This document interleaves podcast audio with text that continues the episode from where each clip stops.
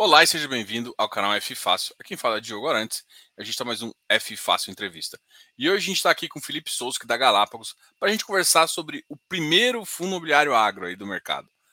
É, seja muito bem-vindo, Felipe. Você já é, já é conhecido aqui do canal, a gente faz bastante coisa, mas hoje é para tratar de uma coisa um pouco diferente do que a gente faz. A gente não vai falar de fundos imobiliários, a gente vai falar do, dos FIAGROS, a gente vai falar especialmente do GCRA. Obrigado aí, Felipe, por participar aqui e seja muito bem-vindo novamente. Legal, Diogo. Obrigado pelo convite. Boa noite a todos. Espero aí você contribuir bastante aí para esse assunto que eu acho que está cada vez mais do interesse dos investidores. Né? Acho que a quantidade de fundos que estão surgindo, acho que cada vez mais os investidores estão se interessando pelo assunto. Né? É, uma, uma das coisas que já chama atenção, né? É, é um número de operações que a gente enxerga em CDI, né? É, e a gente ontem saiu o, o, resultado do cupom, né? Elevando a taxa de juros para 10,75. Como é que você enxerga uh, talvez a atração do, dos fundos do agronegócio também podendo ser impulsionado pela volta do CDI, assim, né? E como você enxerga mais ou menos uh, a, que deve. É claro que você não pode falar, né? Além do que está aqui no relatório, mas como é que você enxerga uma carteira ideal do fundo para essa situação macroeconômica? Ah, acho que o interessante aqui é que o tomador do crédito agro ele é muito acostumado a trabalhar com CDI já com os bancos, né? No crédito bancário ele já tinha é, muito esse contato com, com DI, diferentemente do imobiliário, né? No imobiliário o padrão é você fazer operações em IPCA, inflação mais uma, uma taxa, porque é, na, na cabeça do, do incorporador aqui, por exemplo, para um projeto residencial, ele vai vender é, o, os apartamentos ali e, e, o, e o financiamento do apartamento ele vai sendo corrigido pela inflação também, né? No caso pelo INCC, mas ele tem ali naturalmente uma, uma inflação dentro da, da do ativo dele, né? Então para ele é muito confortável tomar a dívida também indexada à inflação. Já no agro a gente vê é, os produtores ali já mais acostumados e mais propensos a tomar as dívidas ADI. Então, até olhando a composição da carteira dos Fiagros até agora, o DI tem sido majoritário aqui nas operações, obviamente também para o lado dos gestores. A gente considera um momento mais propício aqui para as operações em DI, né, dado que a gente está no, no ciclo de, de aumento aqui de, de taxa de juros. Então a gente também tem, tem focado bastante em operações em DI, inclusive nas novas originações, é, uma carteira hoje ideal a gente é, imagina que tenha mais participação de DI do que IPCA na carteira, tá? Então vamos colocar um, um 60-40, 65-35 ali no DI para aproveitar esse ciclo é, de taxa de juros mais alta. Obviamente, é, tendo operações aqui, eu acho que é o contrário também do, do, imobiliário, onde é muito comum a gente ver operações de 10, 12, 15 anos para vencimento. Aqui a gente tem trabalhado com prazos médios mais curtos no agro, então operações ali de dois, dois anos e meio, é, na média de, de, de, prazo médio de amortização. Então você tem aqui até mais facilidade para você readaptar, reposicionar a carteira, caso daqui dois anos, por exemplo, a gente é, passe novamente, até esperamos que seja um momento aqui de, de taxas de juros mais baixas, a gente consegue trabalhar bastante esse, esse reposicionamento na, da carteira, dado prazo médio mais curto das operações. É, eu, eu acho que assim, essa tendência CDI alto não é uma coisa não é uma vantagem macroeconômica para a gente, na verdade é o contrário, é uma desvantagem bem grande. E, e vamos falar um pouquinho então do, do setor uh, agro, né? Você é o portfólio manager da, da Galápagos, muito conhecido aqui pelo GCFF, muito conhecido aqui pelo GCRI também. E agora você ainda com mais uma dessas, uh, com mais uma atribuição ali né, nesses, nesse fiagro imobiliário também, que, que veio bastante uh, provocado comprando CRA. Como é que é essa novidade para você e também em relação ao, ao, ao mercado agro? O que, que você acredita nesse mercado agro? O que, que a, os investidores têm que olhar para conseguir diferenciar, às vezes, os produtos?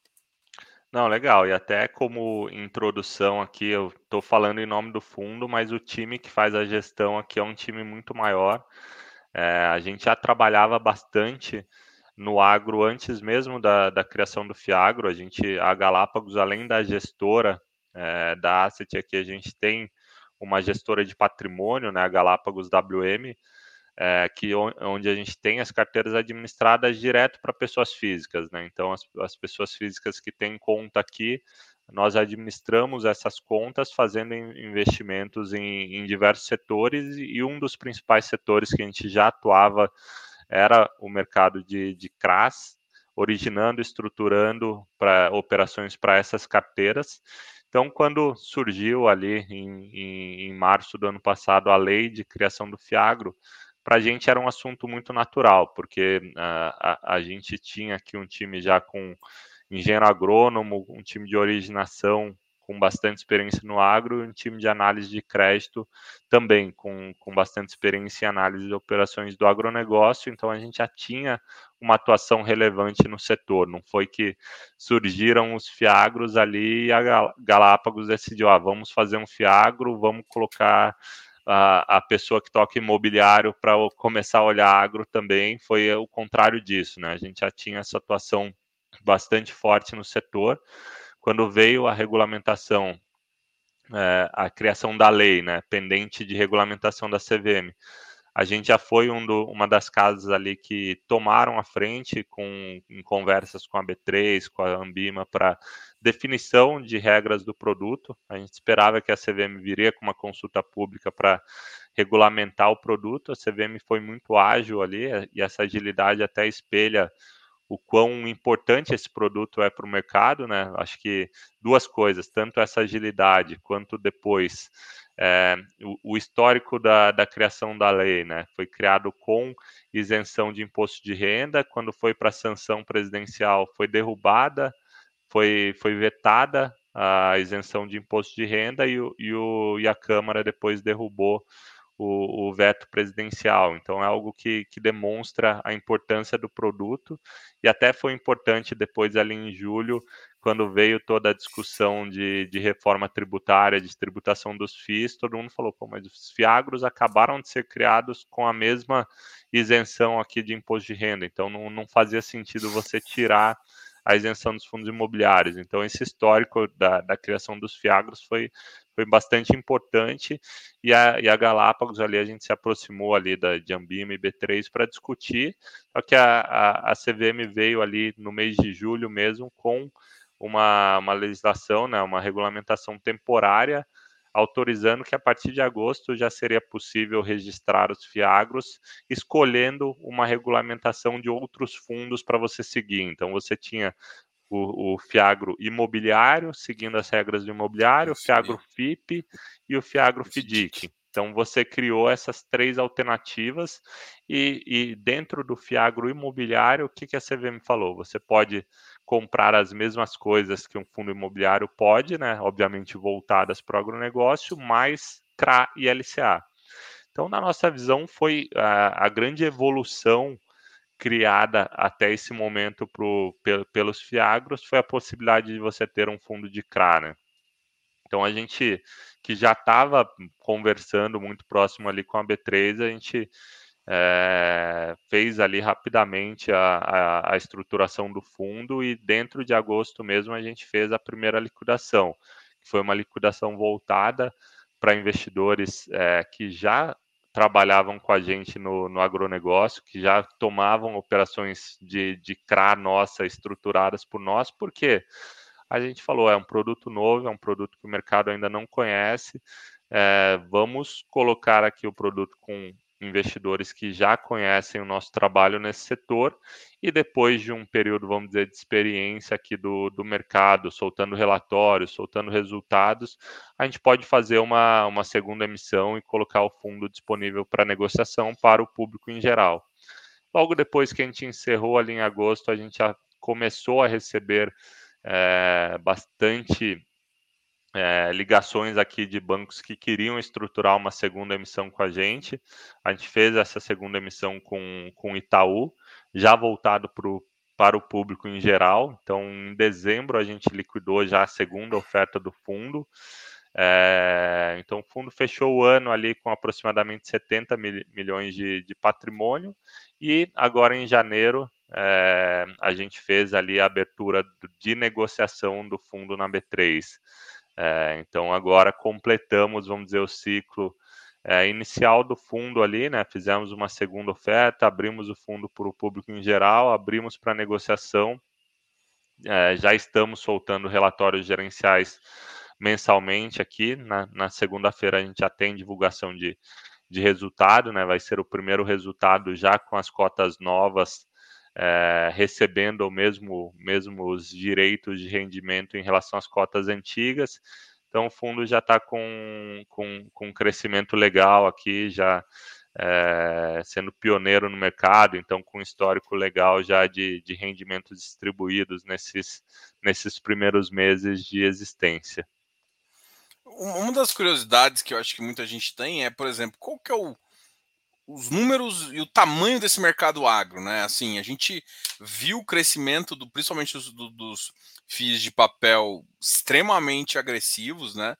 E é uma curiosidade, por exemplo, e, e, assim, primeiro é o tamanho que, que é o mercado agro, e segundo, qual que é o tamanho que você enxerga hoje o GCRA? Você acha que hoje vai ter uma demanda um pouco maior no curto principalmente no curto prazo, por conta dessa, desse aumento da Selic, também por esse produto? Ou seja, a gente pode pensar em daqui a uns cinco meses é, emissões, desde que, é claro, tenha alocado e tudo mais. Como é que você, como é que você enxerga tanto o momento quanto o tamanho do mercado? Eu acho que o tamanho do mercado é um item que vai ponderar também o, o tamanho do fundo, né? Não, legal. É, o tamanho do mercado que eu acho que, que, que bastante gente acompanha notícias que o, o, o mercado agro representou em 2020 26,6% do, do PIB brasileiro, num ano que os demais setores sofreram bastante aqui com é, a pandemia, o agro cresceu 24%, então somente o PIB do agro foi de 2 trilhões de reais ali no ano de 2020, é, e, e com previsão de crescimento também para 2021, tá? Então, até é, para estimar um pouco aqui do, da demanda por crédito, uma, uma das coisas que a gente olha é o plano safra, tá? Então, o plano safra ali em de, de 21 e 22, normalmente as safras ali, é, o, o, o, momento principal de plantio ali começa no segundo semestre, com as, as, colheitas no primeiro semestre do ano seguinte. Então a gente fala de safra 21, 22, com 251 bilhões de recursos disponíveis no plano safra, que são aqueles planos é, disponíveis via é, bancos públicos ou é, via bancos privados, mas com incentivos ali do, do governo também. Então, são, são, são captações, são financiamentos mais baratos para pro, pro, os tomadores. E o que a gente estima é que além desses 251 bilhões aqui anuais que a gente tem de, de crédito, tem mais no mínimo 250 milhões de necessidade de financiamento aqui do, do setor. E é uma necessidade de financiamento crescente, por quê? É, a gente tem visto, até hoje saiu uma, uma reportagem interessante sobre o preço da soja, né, que é a nossa principal cultura aqui, batendo recorde de preço. O que, que, que esse é, aumento de preço faz? Com que ah, o aumento de produção seja mais atrativa aqui para pro, pro, os produtores. Então, eles começam a buscar alternativas, por exemplo, se ele tem uma área que está sendo é, dedicada à agropecuária ou uma área que está inutilizada, é, que não seja área de proteção, ele vai buscar formas ali de, de, de começar a produzir nessa área também. E isso é um, é um ciclo, né? Você precisa fazer um tratamento de solo, você tem um período ali é, que você não tem produção, então, e precisa fazer um investimento antes. Então, esse, esses produtores buscam esses financiamentos ainda com, com, com características que o mercado de capital traz é, com muito mais facilidade, que são prazos maiores, você ter a, a, algumas flexibilidades que os bancos geralmente não trazem, principalmente nessas linhas subsidiadas. Então a gente tem visto bastante demanda do, do mercado do, do, dos produtores por operações de CRA no, no geral.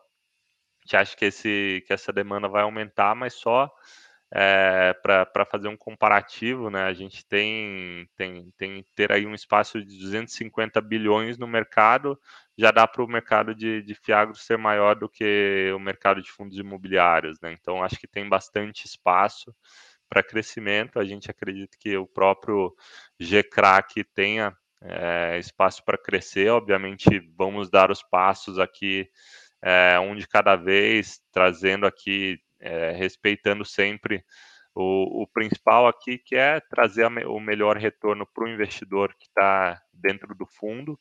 E, obviamente, esse retorno, ele, ele principalmente é rendimentos ali do fundo, mas tem outros componentes que são importantes para o investidor, que é, por exemplo, a liquidez. E essa liquidez, ela quanto maior o fundo, maior tende a ser essa liquidez. Então, trazer aqui a melhor é, composição de retorno e, e, liquidez e demais atributos aqui para o fundo. Então, é, a gente vê sim espaço para crescer, principalmente trazendo esses benefícios adicionais para os investidores, principalmente da liquidez.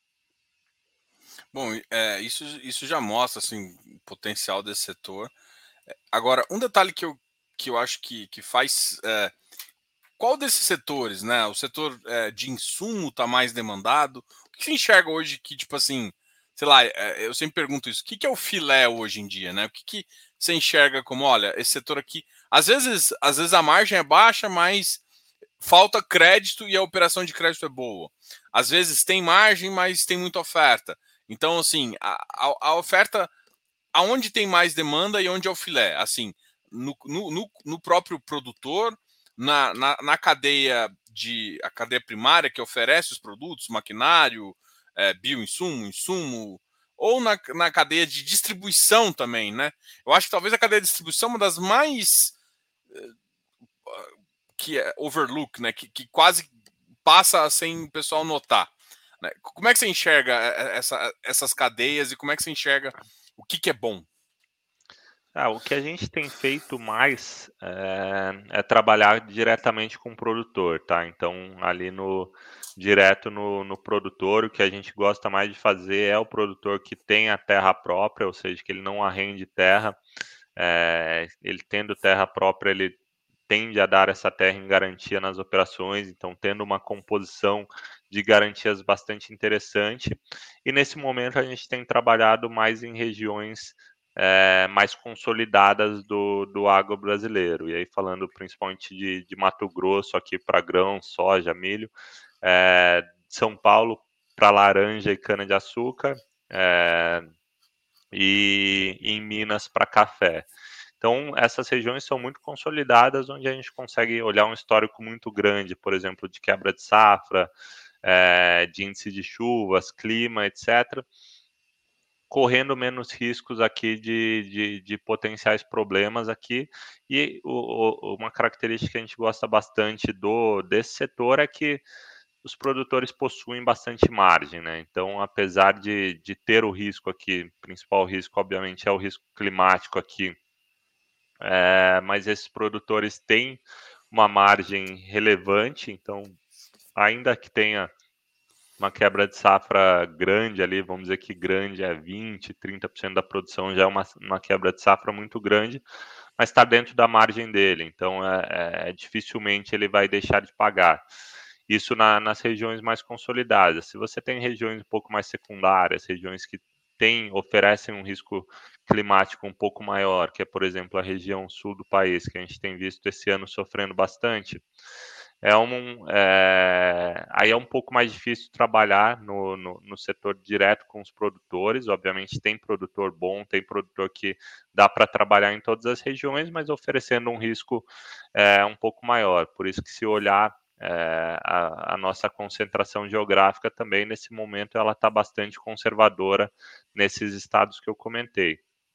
E aí tem é, uma segunda, é, uma, um segundo setor aqui que a gente tem visto bastante CRA no mercado, que são as revendas de, de insumos, né? O, o, os revendedores ali que, que, por exemplo, vendem os fertilizantes para esses produtores. Essa, essas operações têm uma característica bastante interessante é, que, que você consegue montar carteiras pulverizadas. Então, quando a gente olha aquelas operações no mercado imobiliário, que você tem é, diversos tomadores ali, por exemplo, de um, de um empreendimento, de um loteamento, aqui você pode montar uma carteira com diversos é, produtores que compram ali os insumos, os fertilizantes, é, no momento da, do plantio e vão pagar no momento da colheita, ali no momento que, ele, que eles recebem pelo produto. Então, e, então a gente consegue fazer uma análise muito estatística, né? Pegar uma revenda dessas e olhar os últimos 5, 6 anos, é, colocar uma auditoria em cima dessa carteira para a gente ter é, a certeza ali em relação a, a, índice de inadimplência, colocar uma operação com subordinação do próprio da, da, da própria revenda aqui, é, essa... então, então, essa é uma característica importante. A gente já fez uma, uma operação dessa no fundo, tem, tem espaço para fazer mais também. É, essa é uma estrutura muito comum com FDICs, né? Eu acho que essas próprias revendas elas criam muitos FDICs, né?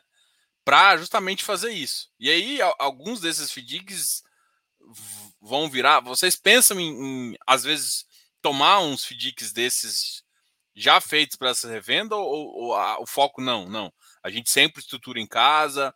É, pode, às vezes o FDIC também pode vender aquela cédula de crédito, né? E aí você pode puxar do FDIC e empacotar num CRA, num, né, num CRA exatamente. Esse tipo de operação é possível? Como é que vocês enxergam? E um, um dos mais medos dos, dos FDICs é aquele é, multi Multicedente. Multicedente. É, é. Multicedente, multisacado. Isso, isso. Isso é, isso é possível de ver, a gente, a gente enxergar no, no fundo? Tá. Até é legal, não, eu não comentei quando eu falei aqui da, da nossa atuação no agro, mas a gente tem um FDIC, é, foi o primeiro produto agro aqui da, da Galápagos, que já tem período bom de existência aqui, que é focado em fazer crédito pulverizado para produtor direto. Então você vai lá e faz uma operação de, de crédito ali com é, os produtores no momento do plantio para financiar que eles comprem esses insumos, né? Porque muitas vezes é mais barato ele tomar esse crédito do que é, fazer operação ali de, de barter, por exemplo, com, com, com uma trading, o que, que é a operação de barter? Ele pegar o insumo e entregar em sacas de soja lá na frente.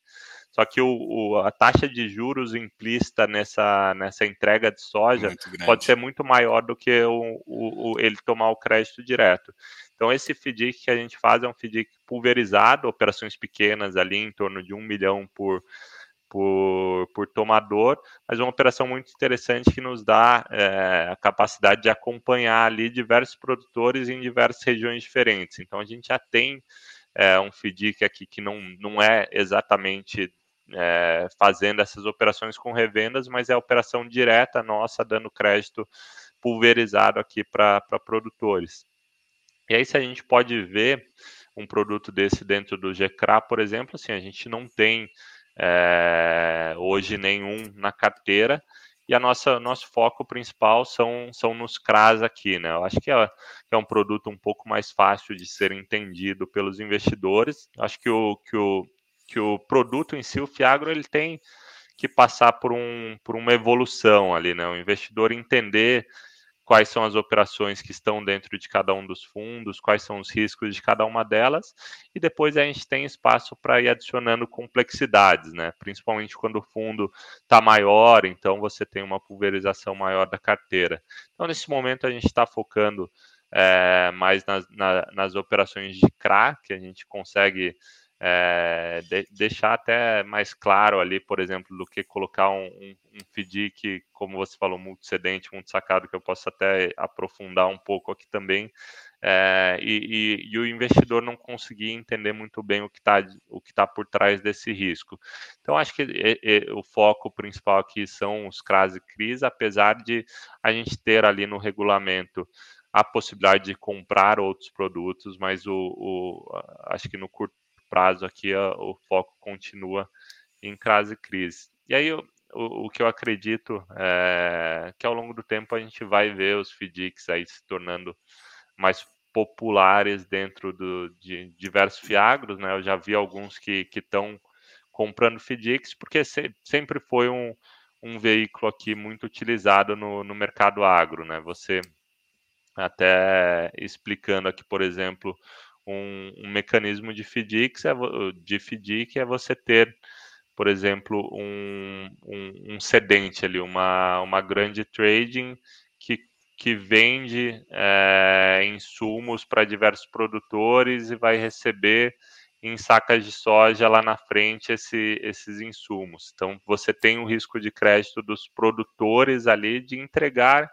esse produto é, travando o preço, né? Você consegue travar o preço já da, da soja lá na frente, então você acaba correndo o risco de crédito desses produtores. Então, muitos FDICs são, são feitos aí para tomar esse risco de crédito, tirando é, esse, esse, risco do balanço da, das trades. Então, é, é um produto bastante comum no mercado. Hoje a gente já vê vários é, disponíveis, né? É um produto para investidor qualificado, então você não e não tem negociação ali no mercado secundário como a gente vê os fundos imobiliários e agora os fiagros, então é um pouco menos conhecido do, do público em geral, mas eu acho que para os fiagros aqui ao longo do tempo podem se tornar uma, uma alternativa de investimento, sim.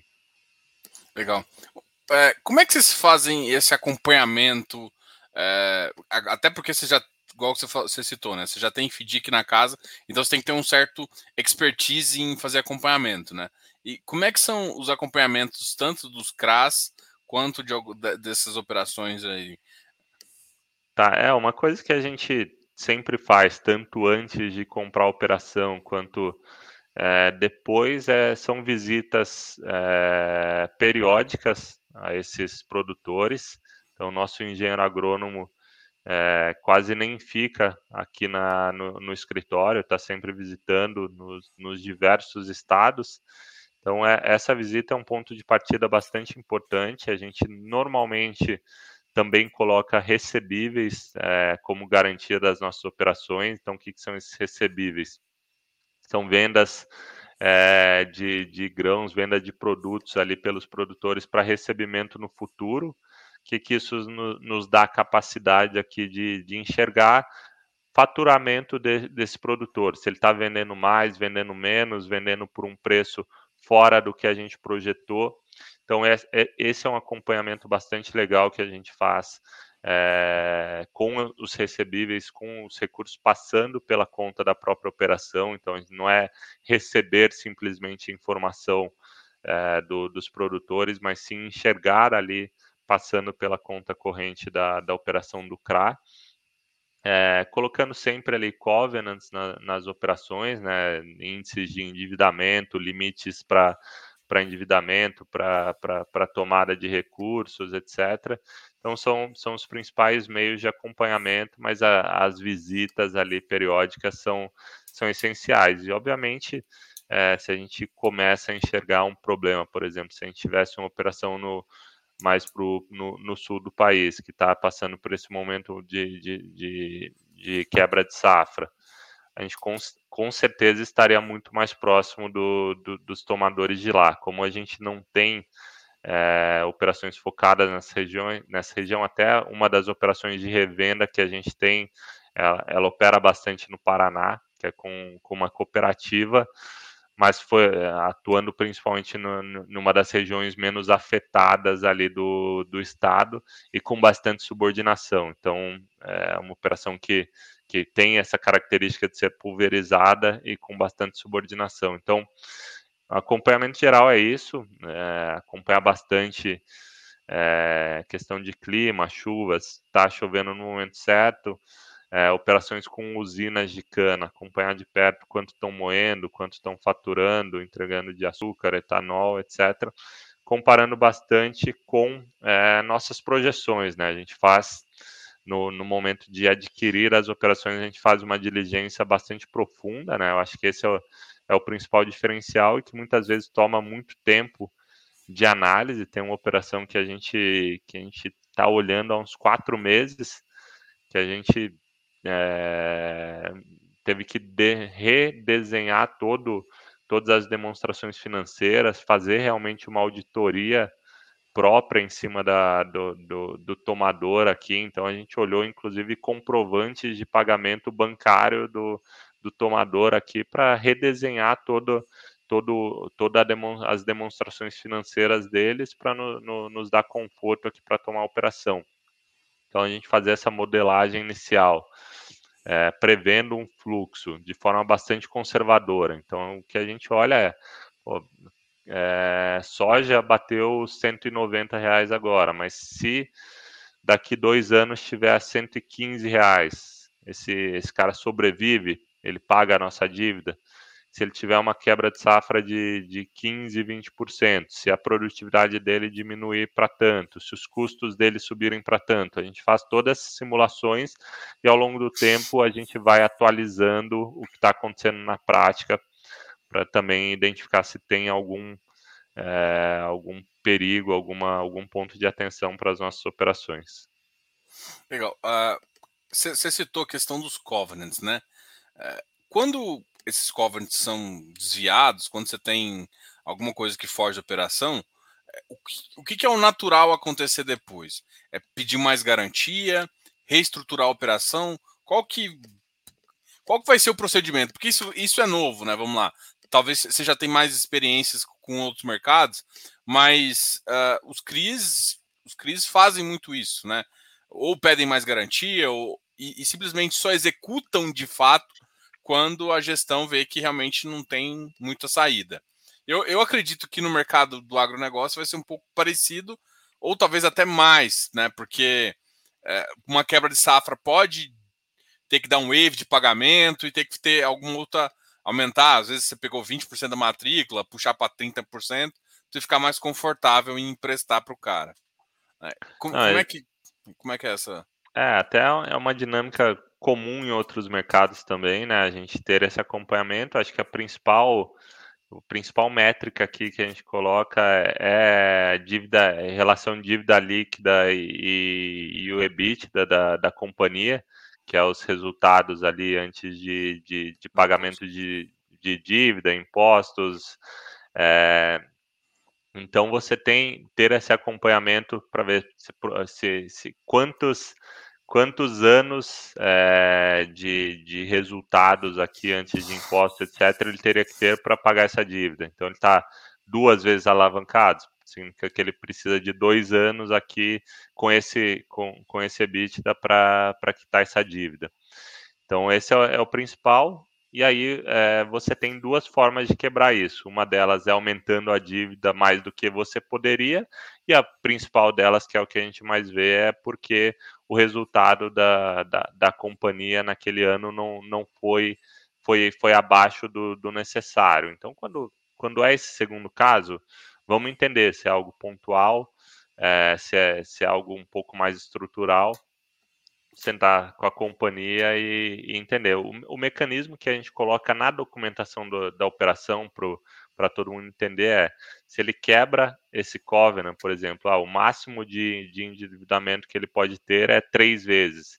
E aí ele, ele teve uma dívida líquida sobre a EBITDA de 3,5. Ele quebrou esse covenant como que isso vai estar na operação?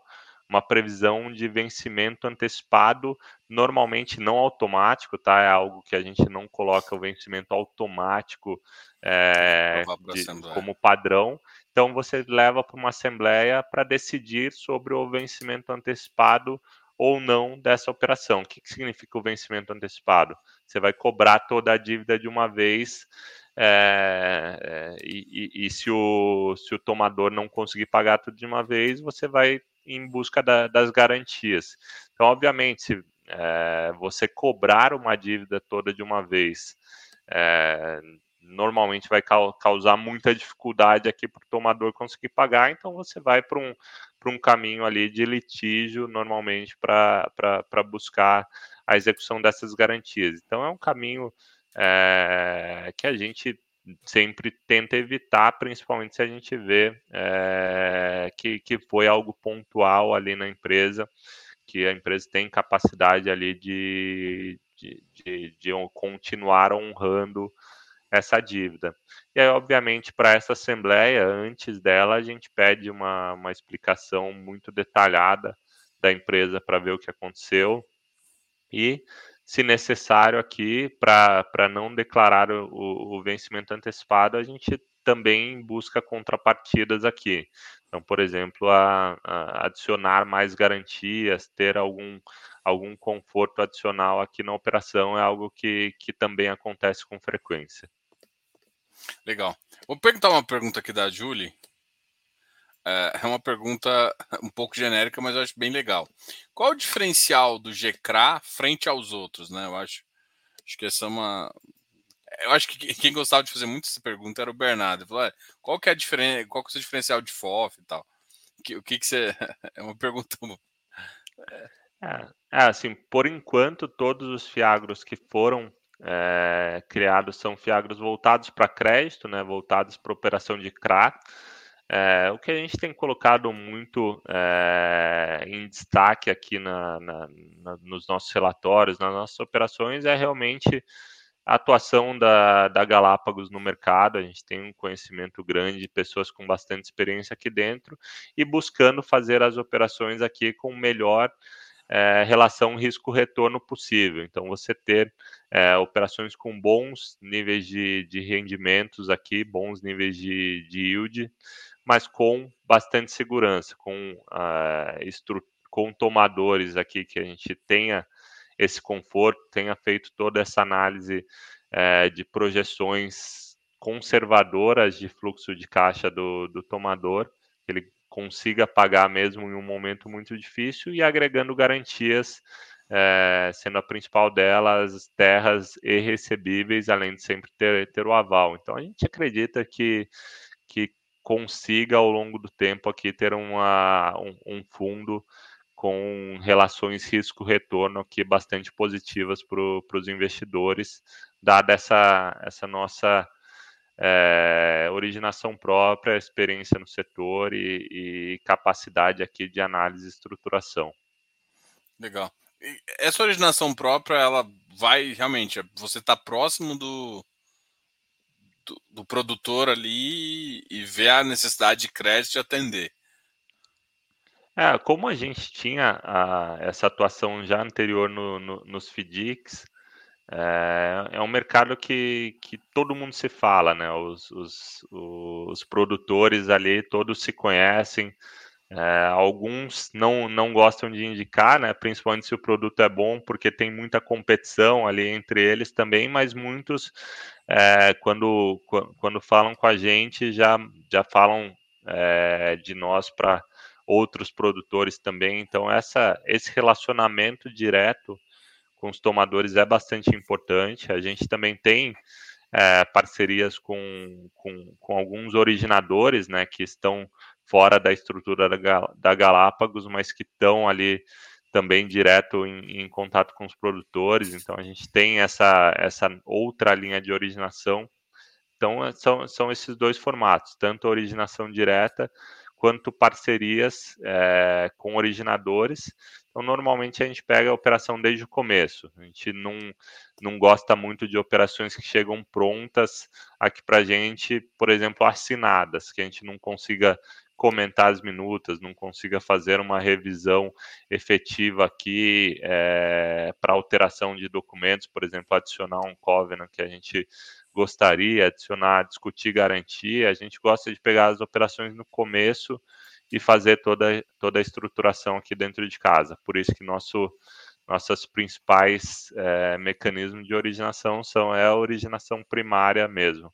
Obviamente a gente não deixa de olhar operações que venham prontas do mercado, inclusive uma das que estão dentro do fundo foi uma operação que, que a gente gostou bastante, que veio é, de uma oferta de um, de um banco que veio pronta e a gente analisou e gostou e tomou essa operação. Mas a fonte primária aqui de originação, com certeza, é direto aqui com, com o time, estando em contato com os produtores e com esses demais originadores que estão também direto com os produtores. Uma curiosidade que eu tenho em relação a, a por exemplo, quando se faz crédito mais para os produtores é a questão do LTV, né? é, principalmente porque essas terras elas estão sendo assim para quem acompanha o preço de terra do agronegócio disparou, né? Então quando alguma coisa varia muito em pouco tempo, é, eu, eu, fico sempre com medo do, do, do, real valor daquele lastro, daquela, daquela garantia ali, né? Como que como fazer para que os LTVs uh, ah, fiquem adequados? E outra, o LTV vai ser uh, uma das referências, como às vezes é para o pro, pro, pro CRI, ou razão de garantia, o que, que a gente. O que, que o investidor ele tem que ficar mais atento em relação a isso? É claro que tem fluxos recebíveis, é como com a colateralidade ali da, da operação e tudo mais, mas e como analisar essa questão do LTV em termos das garantias? Eu acho que não, não serão todas as operações que vão ter garantia de terra, inclusive no nosso fundo não são todas as operações, então, diferentemente do imobiliário que você consegue abrir a primeira página de um relatório lá e vai ter LTV médio da carteira 60%. Isso não acredito que, que seja a métrica que vá, vá, vá estar na primeira página de um relatório gerencial aqui do, dos fundos de, de, dos fiagros. Obviamente, pode ser que tenha, pode ser algum que pode, pode ter algum que tenha operações exclusivamente com garantia de terras, e aí ele vai colocar isso na, na, na, na primeira página. É, sobre, sobre a questão de valorização, as terras valorizaram muito, né? Eu acho que a terra ali é até um, um, um, um os, os, agricultores, os produtores, eles negociam muito terra em, em, pagamento de sacas de soja, né? Então, como a gente teve a valorização da soja nesses últimos é, períodos, a terra valoriza junto, mas obviamente tem o risco de, de, de redução, né? A gente está falando de commodities aqui, então pode ter a, a redução desse preço. Então, para a gente, assim, a gente sempre é, é bastante conservador aqui no, nos preços da, das terras no momento de avaliação. A gente contrata o avaliador diretamente, então a gente nunca gosta de que chegue uma avaliação pronta que o produtor solicitou normalmente a, o avaliador ele vai ter uma tendência a querer agradar quem está pagando ele, né? Então a gente acaba sempre querendo contratar direto aqui o, o, os avaliadores e puxar aqui a avaliação para uma avaliação bastante conservadora e olhar sempre para a venda forçada, né? Mesmo sendo uma valor de mercado já conservador, ter ali um, uma folga ainda em relação à venda forçada é bastante importante. Então, em níveis aqui que a gente acredita que, que mesmo que tenha uma desvalorização relevante da, da, da soja, das commodities, por exemplo, a gente ainda tenha bastante gordura. E aí, principalmente na, nas regiões principais que a gente está atuando, até como você está com, com um relatório aberto, aí tem, a gente coloca um mapa ali com com a participação por estado, acho que está um pouco mais, mais para baixo.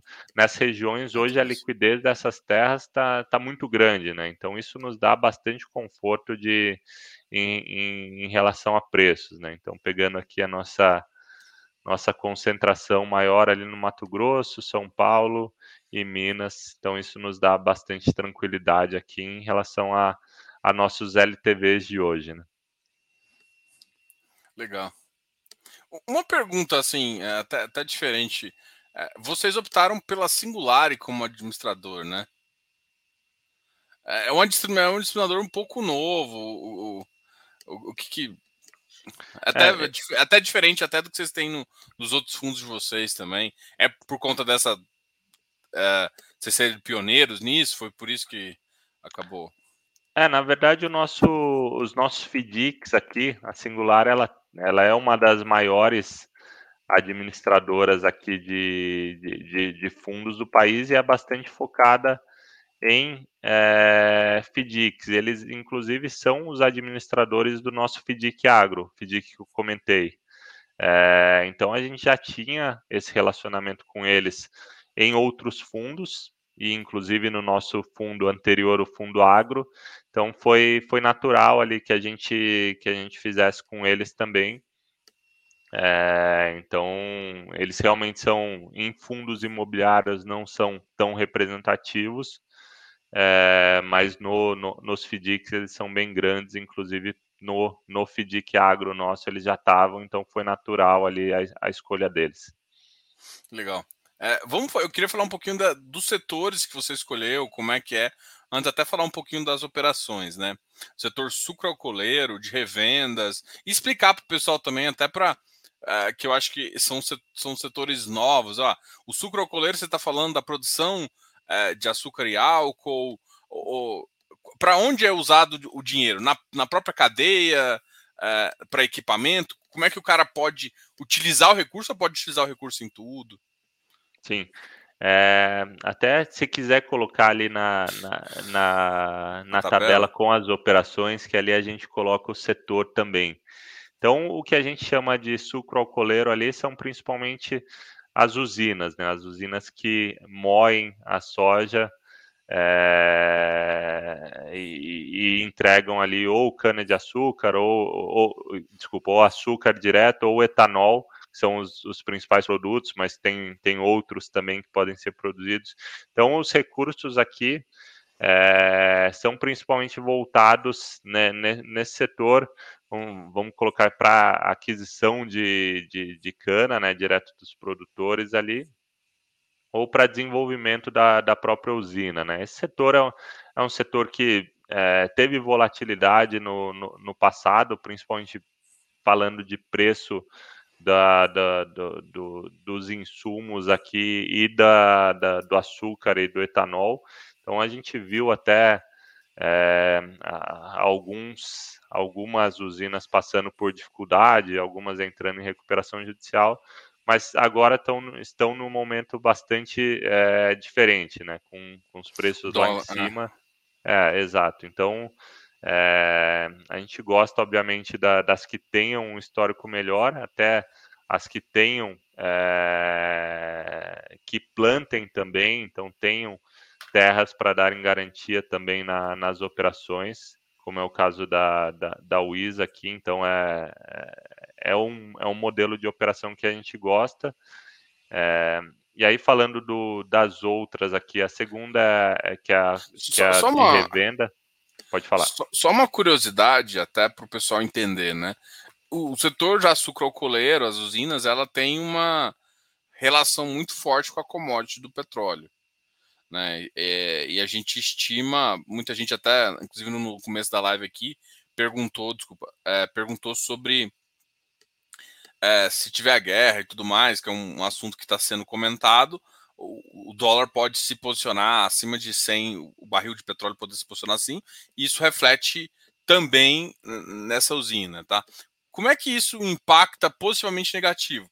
E aí, de repente, a gente já viu uh, barril de petróleo eu não sei se no curto prazo a gente tem uma a previsão é disso, né? A previsão, acho que estabilização a, até 5 anos é entre 80 e 60, mas uh, e abaixo de 60, como é que faz essa, essa previsibilidade para a carteira ficar ficar ok durante todo esse tempo, né? Com essa variação de, um, de uma commodity tão importante tão difícil.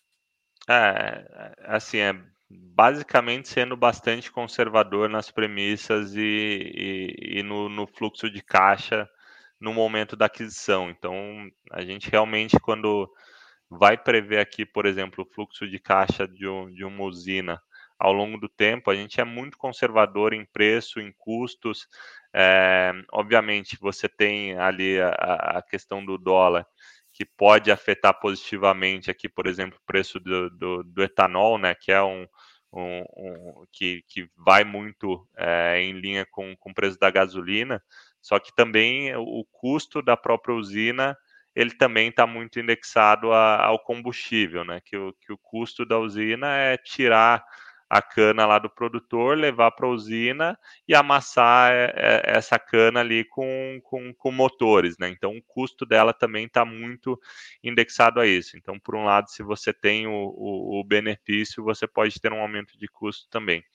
Então, você, é, o principal aqui é realmente ser bastante conservador nas premissas e, e, e, isso que nos dá tranquilidade aqui, que mesmo tendo uma oscilação relevante aqui do, dos preços das commodities, a gente fez uma operação que tenha é, que tenha capacidade de ser paga mesmo num cenário menos positivo aqui para os nossos tomadores e, obviamente, é, agregar mais garantias aqui para as operações. Não, show de bola. Vamos, vamos continuar, falar um pouquinho é, das revendas. As revendas ali é, é, um pouco do que eu comentei, né? Os, os, os vendedores ali, principalmente de insumos para os produtores, que vendem insumos no momento da, da, da, do início do plantio ou durante o plantio, é, e, e, são pagos ali durante a, a colheita, então é normalmente uma análise de carteira, histórico de inadimplência, é, olhar se tem muita concentração, etc. E, obviamente, fazer uma análise do próprio cedente aqui, né? Se ele tem é, margem ali para continuar atuando, etc. Então, a gente faz uma análise bem completa, tanto da carteira quanto é, do, do próprio cedente aqui. Essas operações são, a gente pode considerar pulverizadas? Pulverizadas, sim. É... Tem, tipo assim, tem uma. A, é, o, o, a revenda aqui, no caso, a, a Cossari ou a Coage aqui, ela entra com, por exemplo, se entrou numa inadimplência, ou a, a obrigação dela é simplesmente tomar subordinadas e você fica Não, com a sênior? Ela continua obrigada o tempo todo. Ela ah, continua então. obrigada o tempo todo. Até, então é pulverizado, mas eu tenho um corporativo garantindo. Perfeito. Perfeito. Esse é, esse é o modelo padrão. Ela fica com a subordinada também, mas está sempre cobrigada ali no, no próprio corporativo também. E a obrigação não é só porque ela toma subordinada, não. É porque se na Dimpli, ela realmente ainda tem que cobrir vocês, né? Perfeito. exatamente isso. E aí, outros setores ali, por exemplo, uma operação interessante que é a de, de Taco Bell, que é restaurante, né? Você tem é, ali operação direcionando recursos para aquisição é, de, de, de, de, produtos agro direto dos produtores. Então, você comprar ali direto com, com esses produtores, você consegue fazer um CRA para restaurante. Então, a gente viu também um, um, um CRA do Burger King. Então, são, é uma, uma operação interessante aqui também que a gente tem na carteira. É, a, a de solo bio ali é uma característica um pouco é, parecida com as revendas, mas só, com... Só uma pergunta do Taco Bell. É, é, é, alguma coisa é na cadeia de distribuição? Não. Ou é na cadeia realmente o é dinheiro vai para um primário, primário, mesmo para comprar Sim. mesmo o, o, o, o, alimento ali, né? Exato, é exatamente isso. É... E aí... Porque assim, eu tinha notado aqui, olhando para sua carteira, que eu não vi. Eu vi do segmento de, de insumo, né? Que é o segmento de fornecimento, a maioria ou insumo ou bioinsumo, até depois a gente fala da, da solo bio, que eu acho que você ia entrar também agora. E eu, e eu vejo você falando da, dessa pulverizada para produtor, de produtor ou de usineiro ali. É, mas na distribuição, vocês optaram por não tá, é isso? Na análise fria, é, assim? Assim, ou... é, a gente não trava isso no, no, no, nosso na nossa política de investimento, mas nenhuma é, operação que a gente viu até agora tinha as características de risco retorno aqui que, que faziam sentido, tá? A gente tem aqui operações em análise, por exemplo, de, de, de, é, de, atu de empresas atuando ali na distribuição e no armazenamento. É, inclusive a, CAAGE ali, que é uma revenda, ela trabalha também na, na, no próprio armazenamento. Mas até agora nenhuma das operações aqui tinha as características que nos faziam preferi-las em relação a, a, outras, tá? A gente até tem uma operação é, com essas características que está em análise nesse momento, não sei se futuramente pode estar no fundo ou não, vai depender da finalização de análise, mas não é não foi algo que, que a gente decidiu não entrar, é simplesmente pelas operações que, que surgiram, as características das outras foram mais interessantes no momento. Legal. E aí, falando um pouco mais da, da, das outras aqui, é, Cabo Verde. é uma de proteínas, produz principalmente porcos, tá? Ficam ali na, na em Minas Gerais, tem terras em garantia também. É, então, uma operação interessante, assim, é, a gente também olha um pouco menos é, pecuária direto, tá? É um, é, é, é um setor que a gente acaba não atuando de forma tão forte, mas essa operação foi, foi bastante interessante pela característica, pela recorrência é, de, de, de, pagamentos, de abatimentos aqui de, de, de do, dos porcos, etc. É uma operação bem interessante também. É para o mercado brasileiro ou para o mercado uh, de fora? É para exportação ou para consumo As nacional? duas coisas. As duas coisas. Tem um Esses percentual? Exportadores. Ah. Eu não lembro de cabeça o quanto esses exportam, tá? Mas com certeza exportam bastante. É, legal. Ah, é, é, eu pergunto isso porque isso gera, gera uma força de trava de dólar, gera uma força de commodities também que, que influencia também na, na, na análise de crédito aí. Com certeza. mais, um, mais um agregador que é diferente de, de, de ser simplesmente analisar um CRI. Eu tô falando, eu tô construindo pessoal a, a assim, não sei se eu estou fazendo de forma certa, você, você tá com toda a liberdade de falar aqui, mas eu estou construindo a complexidade de análise de crédito de uma operação dessa. Então, assim, parte da, do resultado do fundo vem de, de uma cadeia que não é 100% nacional. Então, tem impacto de dólar, tem impacto de commodity, uma commodity que, de proteína que está numa alta agora, mas a gente sabe que é, nem sempre fica, né? Gente, nenhuma commodity fica um período tão grande. Então é só para mostrar um pouquinho dessa, dessa, dessa variação até de análise e a complexidade que vocês têm que colocar uh, de covenants e de, e de questões para montar essa operação. É, até uma das coisas que quando a gente vai falar direto com, com produtor, que a gente analisa bastante é a política de trava de câmbio, né? Se ele sempre está travado, se ele toma algum risco cambial. É, normalmente os, os, produtores também tomam dívida já em dólar, né, já indexada ao dólar, para ter um casamento ali com, com, com as receitas.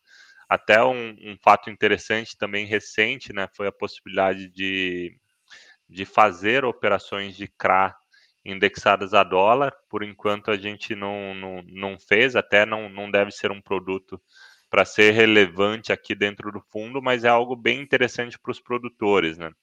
Acho que, que a gente até é, já, já estudou algumas operações, mas eu acho que também é, talvez seja o caso de ter um fundo específico ali, por exemplo, um Fiagro é, exclusivo de CRAS indexado a dólar. Porque aí você tem um risco ali de variação patrimonial mas por outro lado, é, você consegue fazer operações com, com, com, produtores muito bons, com créditos muito bons e com spreads é, de crédito diferenciados ali, por estar oferecendo a operação direta em dólar para eles. E travado o resultado relativo à própria operação em dólar, né? O que de Exato. fato é legal. Só que aí eu fico imaginando só algumas coisas, tipo, você vai receber um dólar, aí de repente converte, de repente você recebe um dólar converte com outra moeda. Então também a previsibilidade, que é o que muita gente gosta de fundo imobiliário, acaba sendo. Você só fica com uma exposição cambial muito forte, né? É, exato. Até assim, tem, tem os mecanismos para travar isso, deixar é, eliminar o risco cambial e ficar com risco pré só. A gente tem, tem estudado aqui, não é um produto é, óbvio para o mercado, mas com certeza é algo que, que, que em breve deve, deve começar a surgir. É, eu, eu falo isso porque a minha visão é igual a do Leo aqui também. Eu fico pensando, porra, eu quero sem, sem ed nenhum, não quero proteção nenhuma, eu quero ficar exposto 100% ao dólar. Ah, receita. Receita pode vir ou não pode vir, eu posso deixar acruado ou não acruado, não estou muito preocupado. Eu quero a exposição a dólar. A, a, de receber receita antes é só isso, né?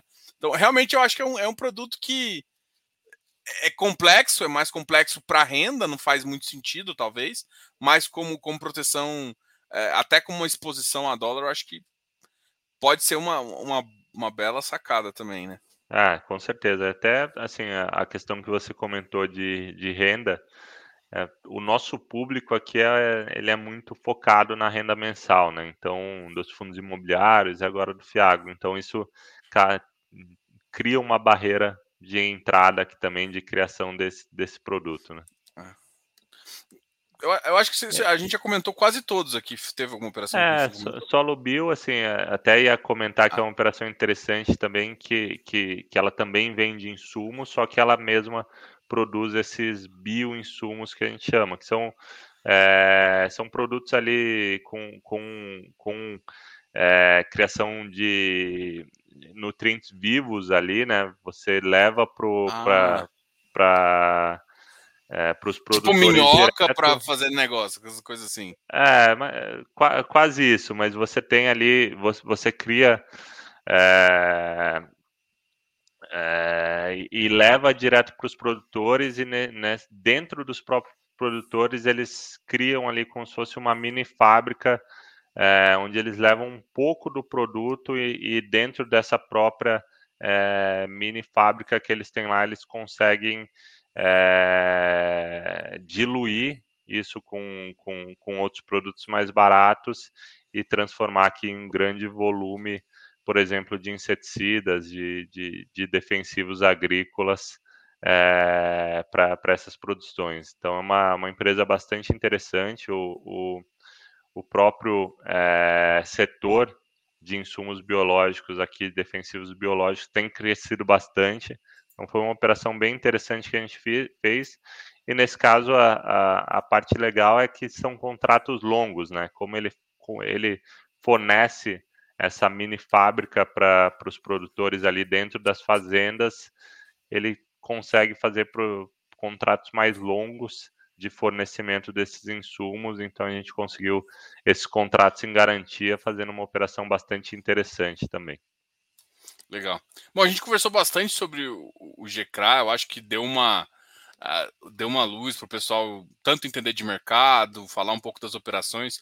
Eu posso tomar liberdade de fazer uma pergunta para você, até fora do GCRA, assim. É, eu queria perguntar sobre o GSFF. Eu acho que até você já, claro. já sabe qual, qual que é a pergunta que eu vou fazer, né? É, tava até fora, assim, eu, porque eu tava, já tô curioso com, em conversar. Eu acho que eu vi umas informações um pouco erradas ali, e é bom até que o gestor fale um pouquinho, né? É, eu vi, ah, estão querendo acabar com fundos. Acho que você deve ter visto isso também, algumas informações ali. E eu quero aproveitar aqui para te perguntar, né, o, o, que motivou vocês a fazer. E, e, e aí eu quero também aproveitar para você dar uma resposta em relação a essas questões do GCFF. Tá? Não, legal. Até agradeço a, a, a pergunta, porque é algo que realmente tem.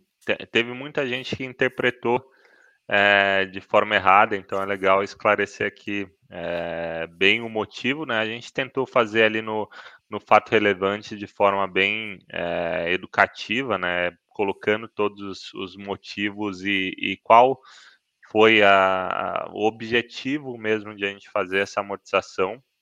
Primeiro, não teve nenhuma relação com a discussão da, da CVM, né? O, a decisão do colegiado que saiu a gente iria, tá, estava planejando divulgar na quarta-feira passada.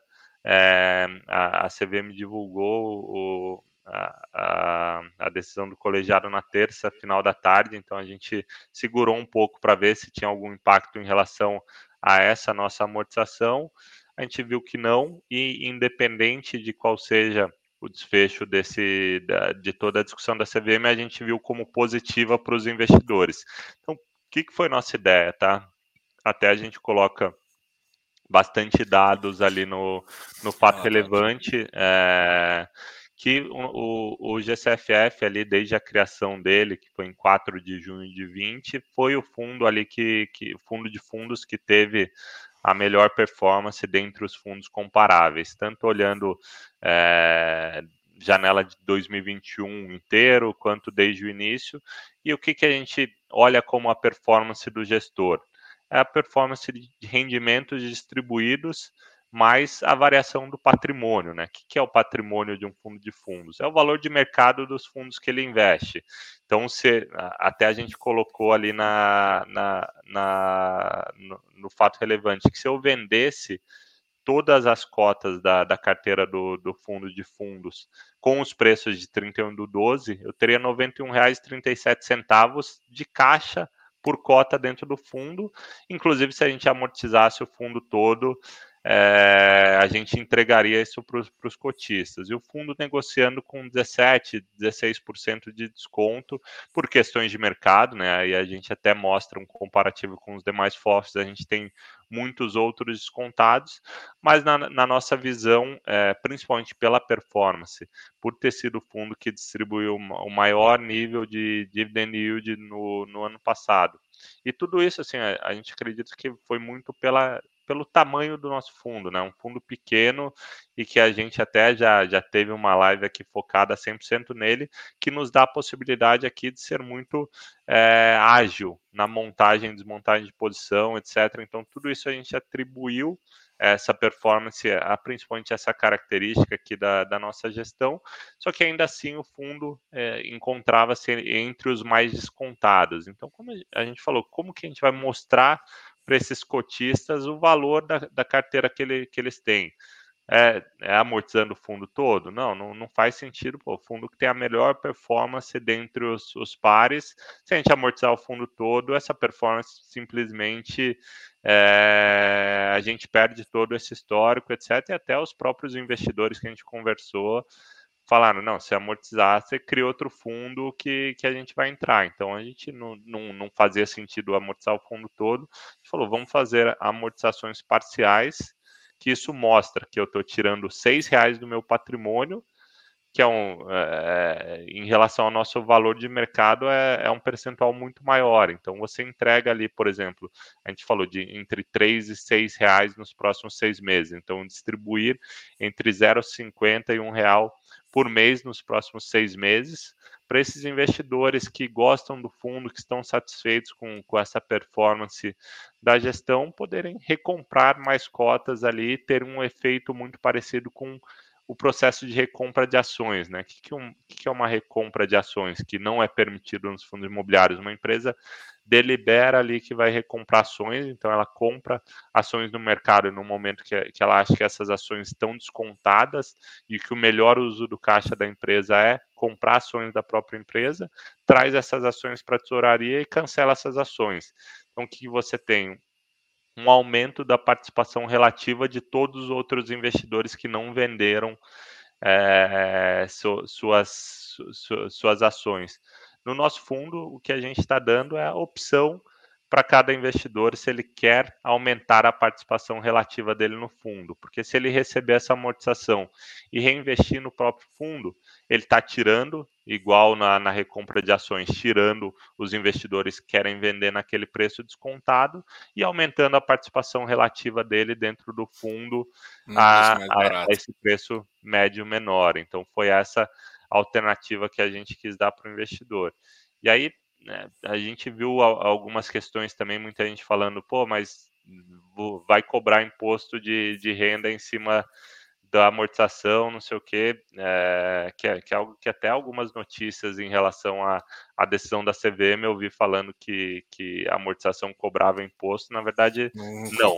A amortização é uma devolução de capital por exemplo, se a gente devolvesse os R$ 91,37 e você tivesse um preço médio de 70, aí sim você tem um, um, imposto a recolher. Mas no nosso caso, como é uma amortização parcial, que essa amortização parcial vai fazer é diminuir o seu preço médio. Então, se você pagou 100 e recebeu 6 de amortização, seu preço médio, na verdade, vai ser 94. E aí muita gente falou, pô, mas então quando eu vender aí eu vou, vou ter que comparar com um preço médio menor e vou pagar mais imposto. Também não. Por quê? O mercado eficiente de fundo de fundos deveria, um fundo de fundo deveria tradear, ser, ser negociado muito próximo do seu valor patrimonial. É o valor que é, é, é, o valor daquela carteira que os fundos, que, que esse fundo de fundos investe. Então, se eu estou tirando seis reais da, do meu patrimônio para entregar para os cotistas, eu teoricamente estou diminuindo também em seis reais o meu preço potencial ali, o meu preço de eficiência. É, então você não, não tem esse potencial valor adicional aqui é, que, que vai ser cobrado o imposto de renda. Obviamente, o fundo pode ser negociado acima do seu valor patrimonial, mas aí, aí é um motivo que eu acho que o, que o investidor tem que ficar até feliz se ele for vender e pagar o imposto de renda feliz porque está tá, tá negociando bem o fundo. Então, acho que é, que é importante deixar claro que a gente estudou todos esses pontos no, no, no detalhe para que nenhum cotista fosse prejudicado aqui em nenhuma hipótese. Legal, eu acho que isso responde, eu acho que até essa questão dá um esclarecimento também. Eu acho que muita gente já deve ter entrado em contato com você, conversado, mas eu quis aproveitar que a gente já estava discutindo é, com você, já estava falando sobre Gcrash e, e, falar um pouquinho desse assunto que, que foi, eu acho que algumas pessoas, eu vi algumas críticas em relação a, ao timing, né? Que foi um timing é, junto com aquela questão da CVM, então muita gente achou que foi relativo a isso o, o, fato relevante ficou muito claro, é, é, óbvio, mas existiu essa questão, e aí muita gente falando, ah, vai querendo fazer outras coisas. Aí eu falei, não, vamos, já que a gente está nesse espaço aqui, aproveitar e falar para o Felipe é, conversa, comentar sobre essa questão aqui também. Não, legal, e até é, aproveitar também deixar o canal bastante aberto com os investidores, a gente recebe bastante e-mails já de, de investidores com dúvidas por meio do nosso do nosso é, site, você tem lá um, um canal para entrar em contato direto e até mesmo no, no Instagram, seguindo a, a, Galápagos Capital lá, a gente responde também no, no, no, no, inbox ali do Instagram, a gente costuma responder bastante perguntas, ser bastante ativo nesse contato com os investidores. Então, convidar aí os investidores que tenham dúvidas a entrar em contato com a gente e que a gente costuma atender bem rápido. Até é, outro, outro fato legal de comentar foi um pedido do, do, do Diogo que a gente atendeu no, no GCRI, né? Que foi a elaboração do, do da planilha de fundamentos. Da planilha de fundamentos. Foi algo que a gente estava discutindo lá atrás, a gente fez a live lá atrás, o Diogo deu a ideia, a gente já estava olhando, estava elaborando algo mais completo que, que, que a gente vê no, nos demais fundos, então é algo que a gente sempre se mostra bastante aberto também a sugestões, melhorias nos relatórios, informações, etc. Ah, e vocês até fizeram mais até do que eu comentei, que vocês colocaram todas as operações que estão lá dentro e ainda já puxando do, do, do, dos ajustes que é feito no, no, no termo de securização, das, das, das, amortizações e tudo, já tem lá. Então, para quem quer ver como é que tá as operações, fazer alguma previsibilidade, dá para utilizar aquela, aquele formato lá, inclusive, para para puxar esses dados. Então ficou bem além do que eu pedi, inclusive. É, a gente facilitou a vida de quem gosta de aprofundar bastante ali. Né? Facilitou bem. É, Felipe, muito obrigado aí. Se quiser falar também as últimas palavras, quero agradecer a todo mundo de participar aqui do canal, de vir aprender um pouquinho sobre esse novo mercado, que é o novo mercado do agronegócio. E a gente teve o prazer aqui de falar com o pessoal da Galápagos, Felipe Souski. Obrigado, Diogo. Agradecer a todos que nos acompanharam aí, que vão ver o vídeo em outros momentos também e ficar à disposição de todos aí, se tiverem dúvidas, entrar em contato com a gente. Show de bola, pessoal. Não esquece de dar um like nesse vídeo. Um abraço a todos e até mais. Tchau, tchau.